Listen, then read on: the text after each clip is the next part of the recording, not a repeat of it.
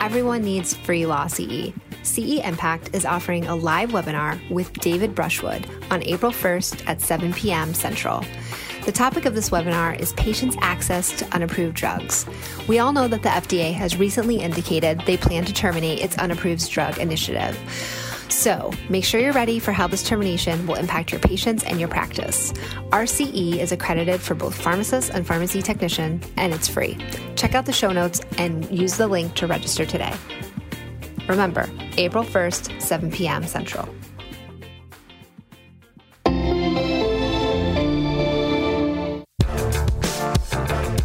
You're listening to the Pharmacy Podcast Network.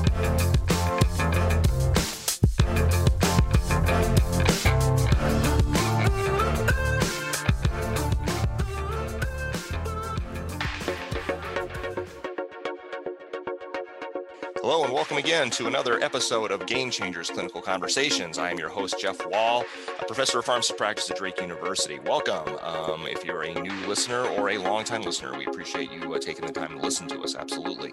Uh, if you are a listener, uh, a new one or a, or, a, or a veteran one, please head over to where you get your podcast, hit that like button, uh, subscribe if you're not already subscribing, and uh, most important of all, uh, remember that that this talk is available for CE for pharmacists and all you have to do to to get in on that is head over to CE Impact, our producer, ceimpact.com. Um, take a look at at uh, the package that they have for this uh, uh, uh, set of podcasts and for a wide wide variety of other uh, CE programs that they have that really you know fit fit the budget and I think fit fit the uh, career goals of of currently pharmacists. We're really hoping down the road to to to open it up to other healthcare professionals as well. But definitely the, the pharmacists listening, yeah, head on over and Uh, uh, actually get some credit for listening to me uh, talk uh, for 20 minutes a week. So today we are going to take kind of a left turn. We've been we've been talking for the last few weeks about um, more ambulatory stuff, which is good. and know, but I want to show some love to the to the hospital pharmacists there, and and this actually has has some impact I think in both.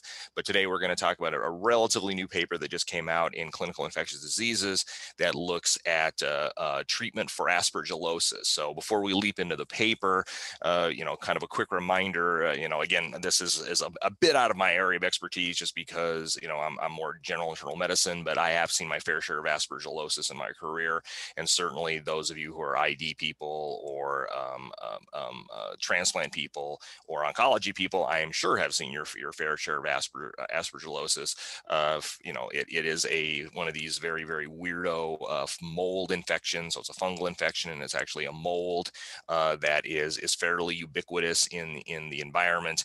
And uh, like so many of these uh, weirdo mold infections, if you are immunocompetent, it almost never causes a problem to you. Um, so there are some people who can develop uh, um, allergic aspergillosis, where they actually will will have kind of almost kind of a, a, hay fever ish type reaction to the aspergillus in the in the atmosphere and the environment. And we actually treat those patients with steroids. We don't actually treat them with uh, with uh, antifungals. We actually treat them with steroids because really really is just like a, a straight up um, uh, allergic reaction. That's not what we're talking about here. We're talking about actual invasive, usually invasive pulmonary aspergillosis. And unfortunately, if uh, it's fairly rare in the immunocompetent population, but unfortunately, it is uh, a, an important cause of life threatening infection and mortality in immunocompromised patients, particularly patients who have undergone stem cell transplant, uh, solid organ transplant, uh, patients with really bad leukemia, especially in that early phase of, of acute myelogenous leukemia. And then, of course, anyone that we induce neutropenia with, who, you know, with chemotherapy and things along those lines. So I think certainly uh, for, for, for, the oncology and, and, transplant people listening, I'm sure they're kind of nodding their head, I hope anyway, that, that yeah, yeah but we've seen plenty of this and, and we'll unfortunately see a lot of it.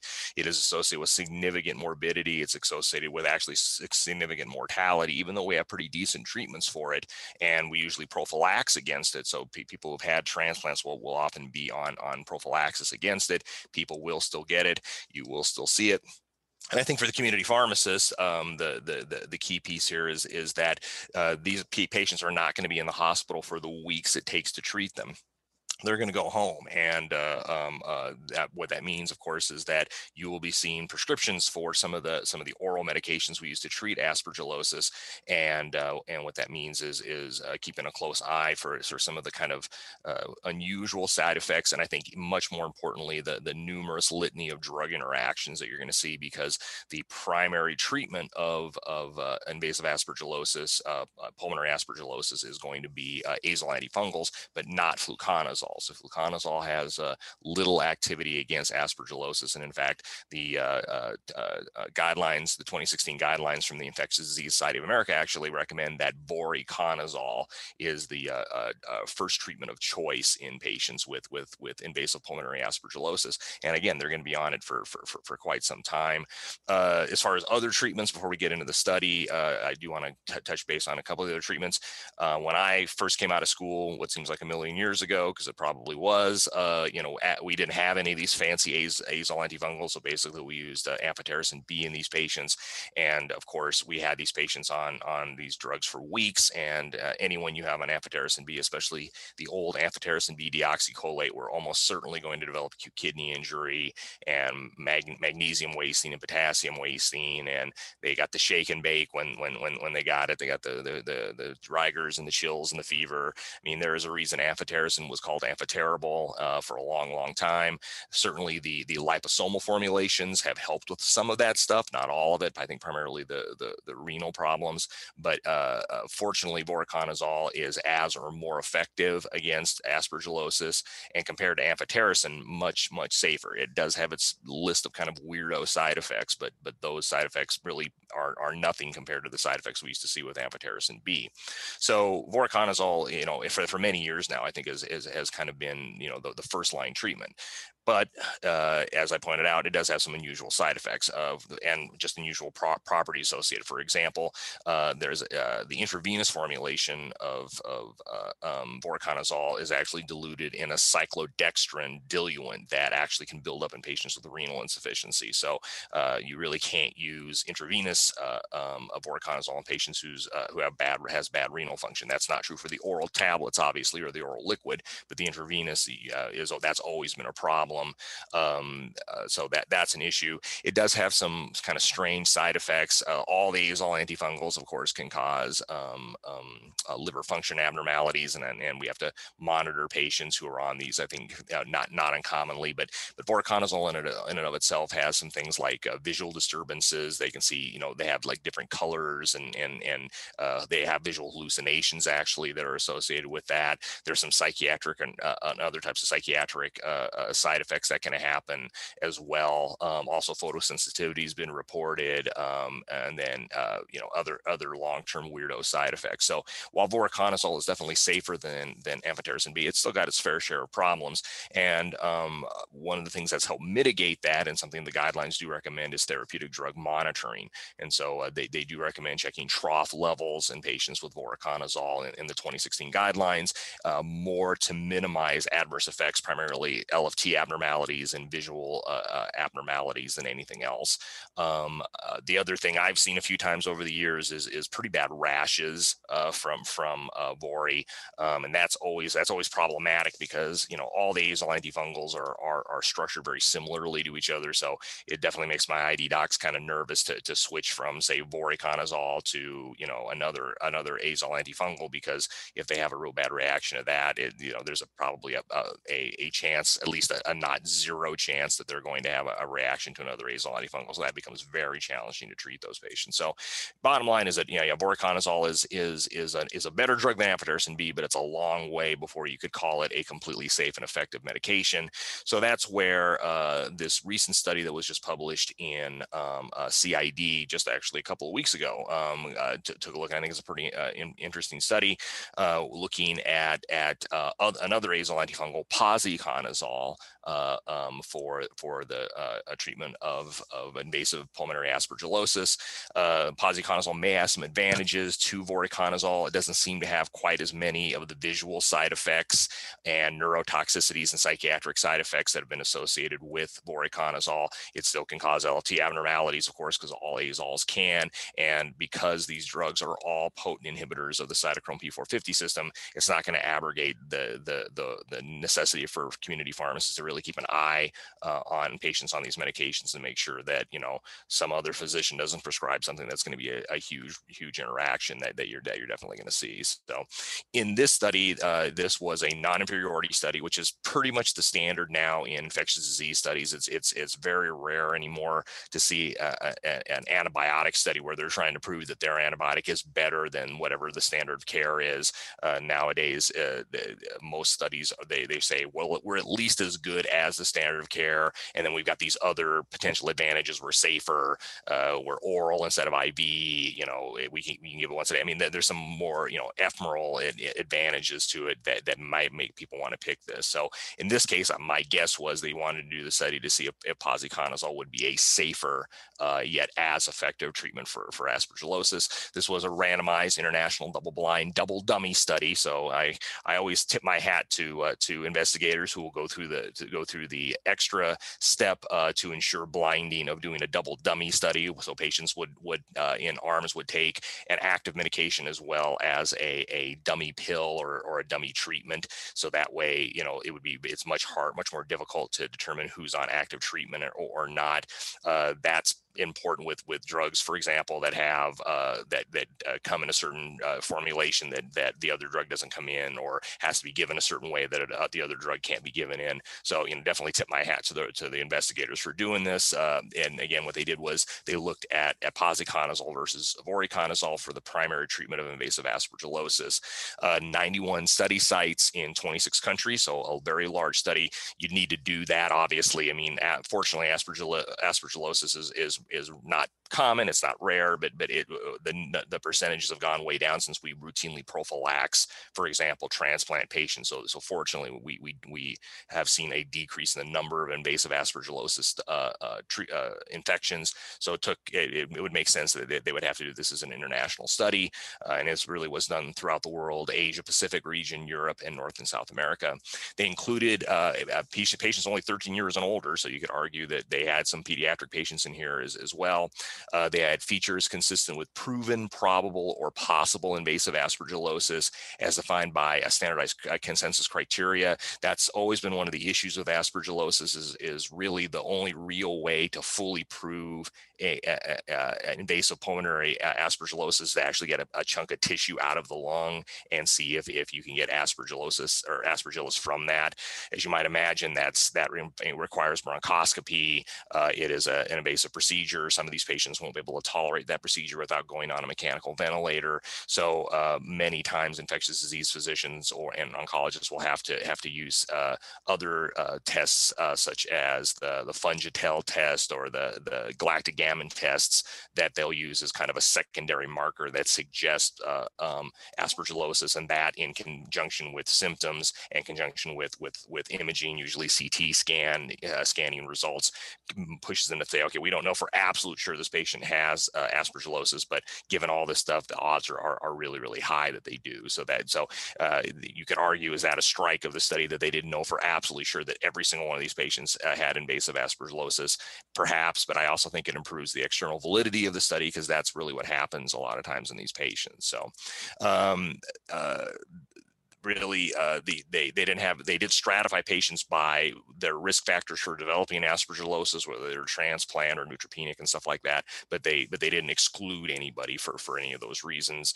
All patients had to have a central line in um, because uh, posaconazole requires a central line for intravenous administration, unfortunately. So uh, keep that in mind.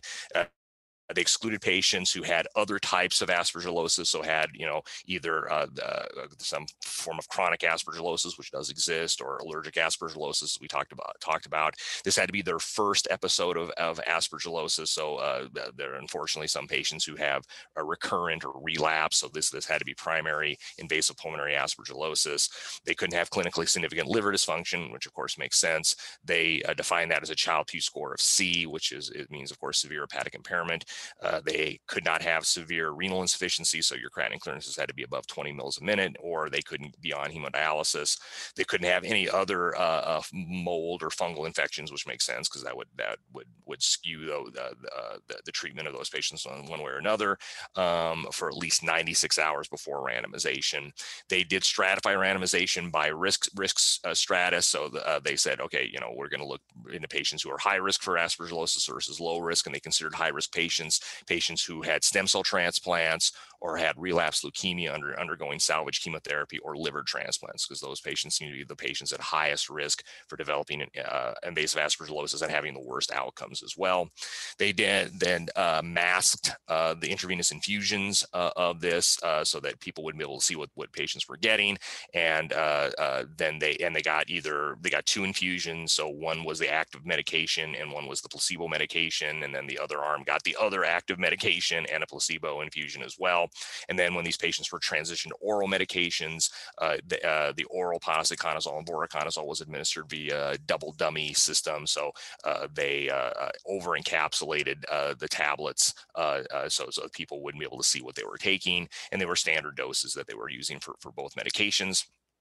Um, so how the regimen went was uh, patients were randomly assigned to receive posaconazole uh, orally or IV. Didn't have to be on IV uh, in, in, the study. Patients could swallow, and they felt like their gut was working okay. It was reasonable to use, and they would do 300 milligrams twice daily of posaconazole on day one, and then 300 a day thereafter, or voriconazole uh, six milligrams per kilogram IV, or 300 milligrams orally twice daily on day one, followed by four milligram per kilogram intravenously, or 200 milligrams daily thereafter. And that's that, that's pretty much the standard dosing of both those medications. They did reduce the dose of voriconazole for hepatic insufficiency.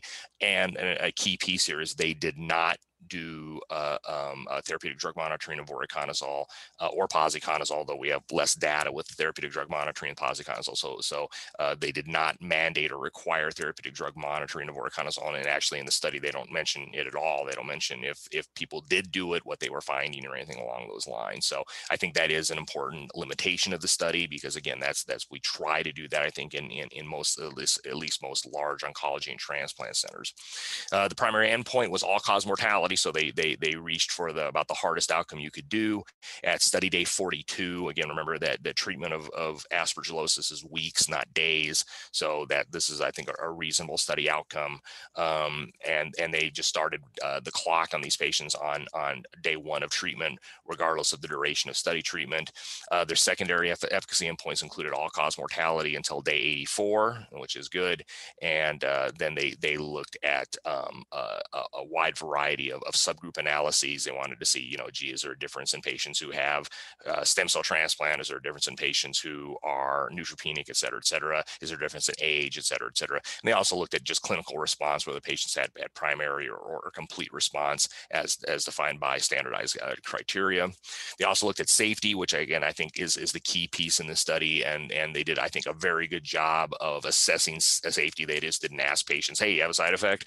Uh, they actually uh, did a, a itemized itemized inventory to patients when they were seen by, by the study physicians, and they uh, stratified uh, the number and type of adverse effects as well as their severity. And so there was uh, uh, several tiers of, of, of, of severity of side effects. So, for example, for hepatic dysfunction, tier one was patients who had uh, uh, ASTs and ALTs about three times upper limit of normal, but then tier two was a higher number of that, et cetera, et cetera. severe dermatologic effects and, and other side effects had this tiered system. So I think again uh, they did a very good job of trying to assess safety in the study. Study itself went on for about six years, um, which tells you, I think, you know, good news that, that they had a hard time finding uh, patients. It took them six years to do the study. Uh, they they uh, ended up randomizing uh, 585 patients.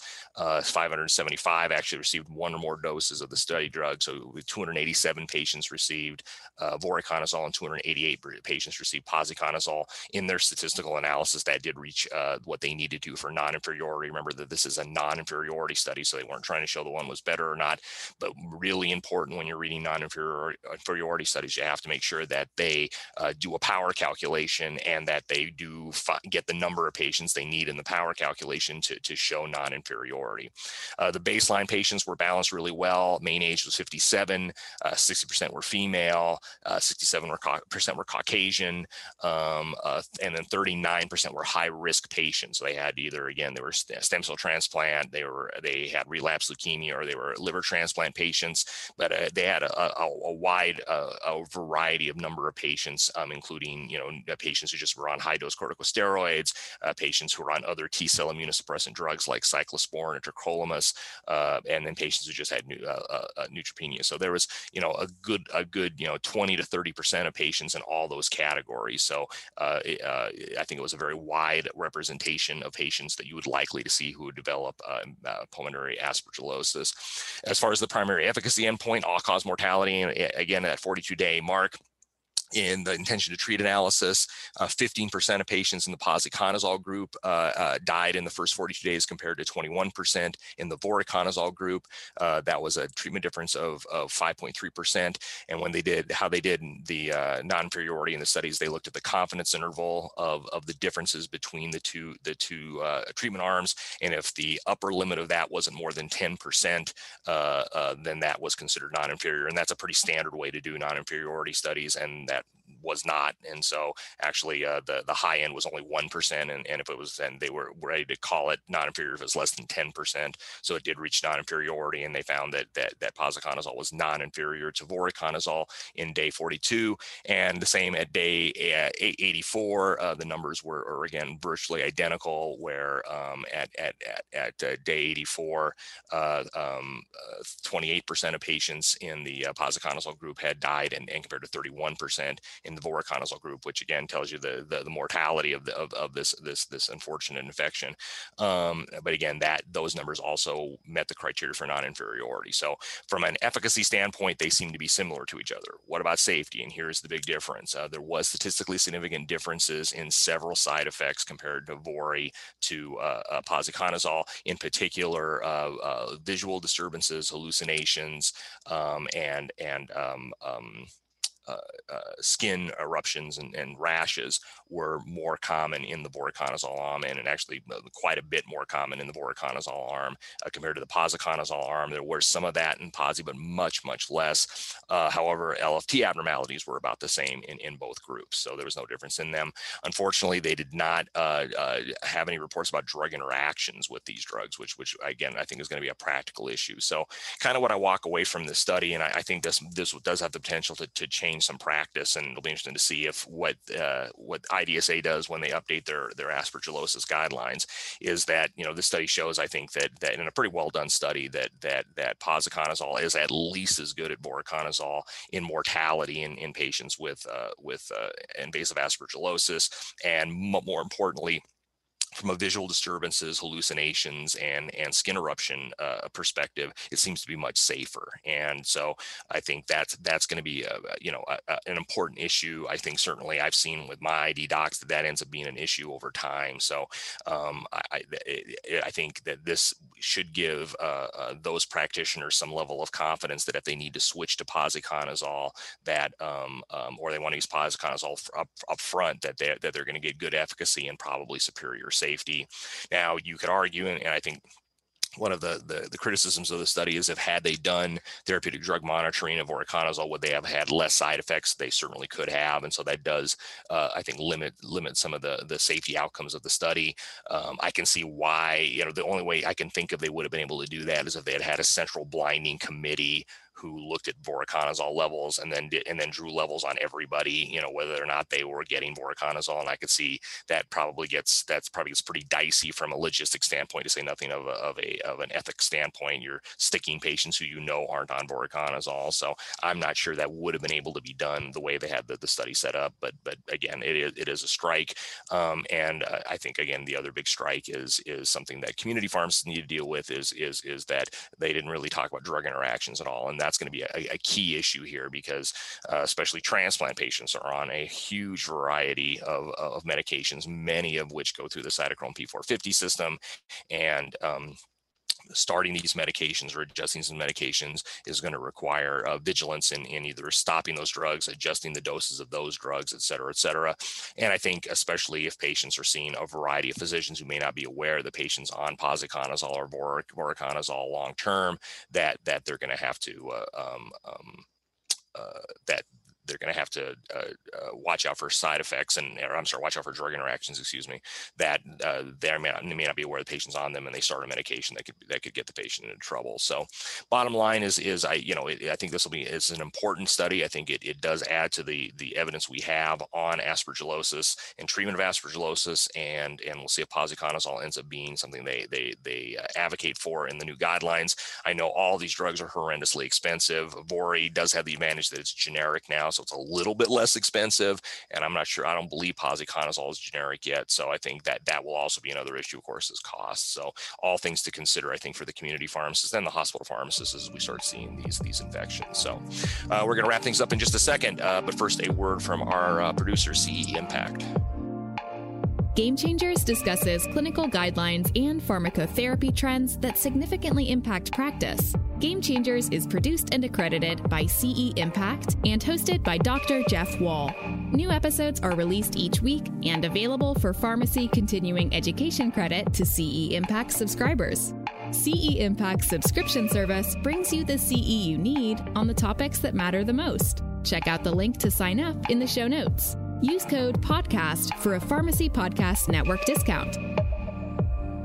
So again, not most common thing. We're not talking hypertension or hyperlipidemia, but it's no less important for that. As as as as I mentioned in the study, you know, when at, at day 84, a third of patients are dead uh, in in these studies. That tells you that that that uh, a they have a pretty bad background disease to begin with, but b uh, aspergillosis is no joke, and there's a reason that that uh, uh, physicians and and and clinicians who take care of these patients take it very very seriously and prophylax against it. I think for the pharmacist who may not do this day to day, what we need to know is that posaconazole seems to be at least as effective as voriconazole uh, in in treatment of these patients, and that it seems to be safer.